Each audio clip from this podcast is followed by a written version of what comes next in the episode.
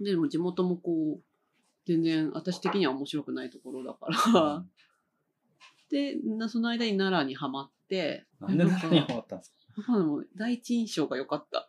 奈良に来たことあったんですかなくて、えっ、と、その、地元にいた時に勤めてた会社を辞めた時に、なんか、まあ、2ヶ月ぐらい有給があったのよ。うん。うん。で、まあお金は入ってきて休みっていう状況でうん。う、ん。で、まあ何でもできるじゃん。うん。うん。で、あ、じゃあ旅行に行こうって思ってう、ん。ですごい本当に、あ、行ったことないから奈良行ってみようって思っえて、ー行ったことないから奈良に行こうって、なんかそこがなんかちょっと、 なんかね、そう、でも28ぐらいの時に、なんかこう人生の中で行ったこともないのに、ものすごい奈良ブームみたいのが来てうて、ん。で、なんか行きたい行きたいってずーっと思ってたんだけど、え、なんかこう本で読んだりもとうか全、然インスピレーショインンでス、ピレーションで。うん。えあ、めっちゃ奈良行ってみたいと思ってーう、ん。それで、でもそれ忘れてたのね、うん。そのブームを。うん。で、あ、そういえば私奈良行きたかったなーって思って、うんで、一応青春18切符で行ってみようかなって思って、7月31日ぐらいに思い、あ、で、8月31日に思い立ってう、ん。チケット買いに行ったら、うんもう販売期間じゃないで すうっんて言われて、 あーみたいになって。ギリアウト。そう。そうかーって思って、じゃあ夜行バスで行きますって言って、その日の夜、えー急に、その時シェアハウス住んでたから、は明日ちょっと奈良行ってきますとか言って、は帰りは未定です、みたいな感じで。帰ってこないかもし れませんみたいな感じで行って、で、夜行、初めての夜行バスで、はノーノープランでは行く旅行。い。楽しいですね。うん。で、で、朝、JR 奈良駅に降り立った瞬間に、うん私ここ好きって思って、なん でわかんないんだけ ど、私ここすごい好きって思って、はで、まあその、ちょっと仮眠して、うん。で、湯山予約してたから、うん。で、ユーザーに荷物預けて、うん。あの、まあ、そのメインの東大寺とか、うん。うん。東証大寺とかう、ん。もう1日、9月1日とかめっちゃ暑かったんだけど、うん。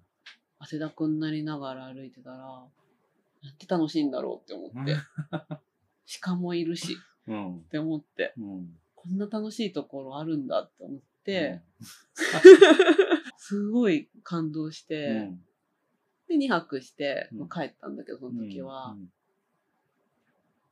それでなんか、どうしてもなんか忘れられなくて、うんその年の冬に、その、泊まってた湯山ゲストハウスに、はその、なんていうのかな、フリーアコモデーションがあるというのを思い出して、こい。ななんですか、それ。う、えっ、と、スタッフをやりながら、えっ、と、お給料は発生しないけど、うん働いた分のその労力を宿泊費に変えてくれるみたいな。うん海外とかでよくウーフーとかであるんだあるんけですかど、うん、それは海外でやってる人を見てたから知ってたんだけど、で、はいワーホリじゃなくて、ごめんなさいフリアコがあるなっていうのを思い出して、はで、1ヶ月ぐらい、その時まだ仕事してなかったから、うん。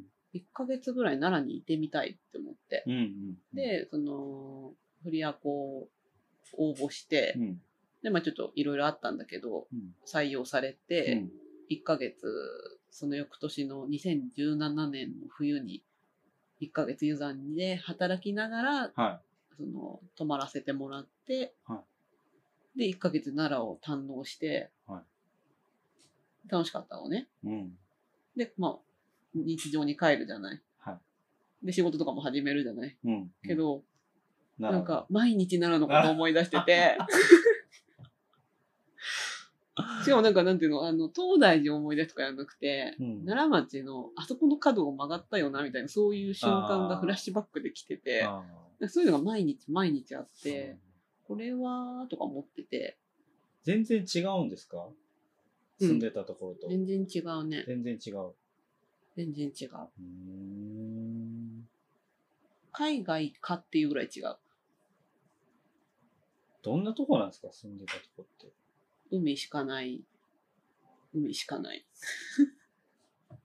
なんかもう、部屋から、部屋の窓からは力入れて、こう、ゴミとか投げたら海にジャポンって入るぐらい。い。え、なんか、奈良に住んでる身としては、うん。羨ましい そなうっそうそうて。そうそう。そうなんだけど、うん。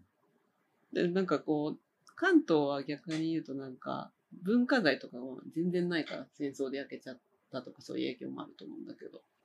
千葉は、やっけ、千葉は焼けてはないけど、全然文化財なくて、うん。なんかそういう形全然面白くなくて。うん。で、奈良ってほら、もう歩いてるだけで国宝とか見れるわけじゃん。うん。東大寺さんとか、うん。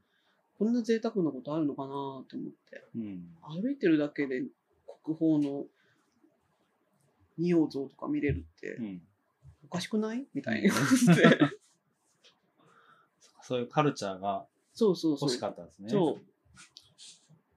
多分、あと自然が厳しすぎて、海の、う。うん。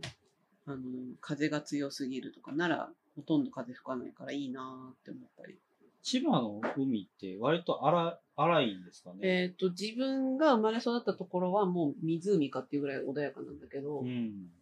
私がそのシェアハウスで住んでたところが目の前が海だったんだけど、うんはもう、なんだろう、あの、東映のジャパンみたいなところ。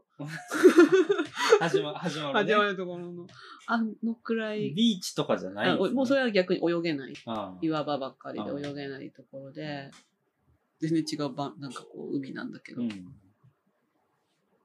そう、それで、自分海の人間じゃないなってと思思っ。ってて。うん、 で、で、その、なんかその、奈良が毎日恋しいの3年間ぐらい地元で過ごして、うん。で、まあその間もずっと奈良、し年に4回5回ぐらい来てて、うん。でそんなことを繰り返してるうちに、あのユザンの拓司さんに、えっ、と、あんたそんな好きなら奈良住んじゃいなさいよってうん。って言われて、で、もう一回ヘルパーやればって言われて、うん。そのフリアコでね、うん。やればって言われて来て、コロナ禍に巻き込まれて動けなくなったっていう。えそう本格的に住み出したんですか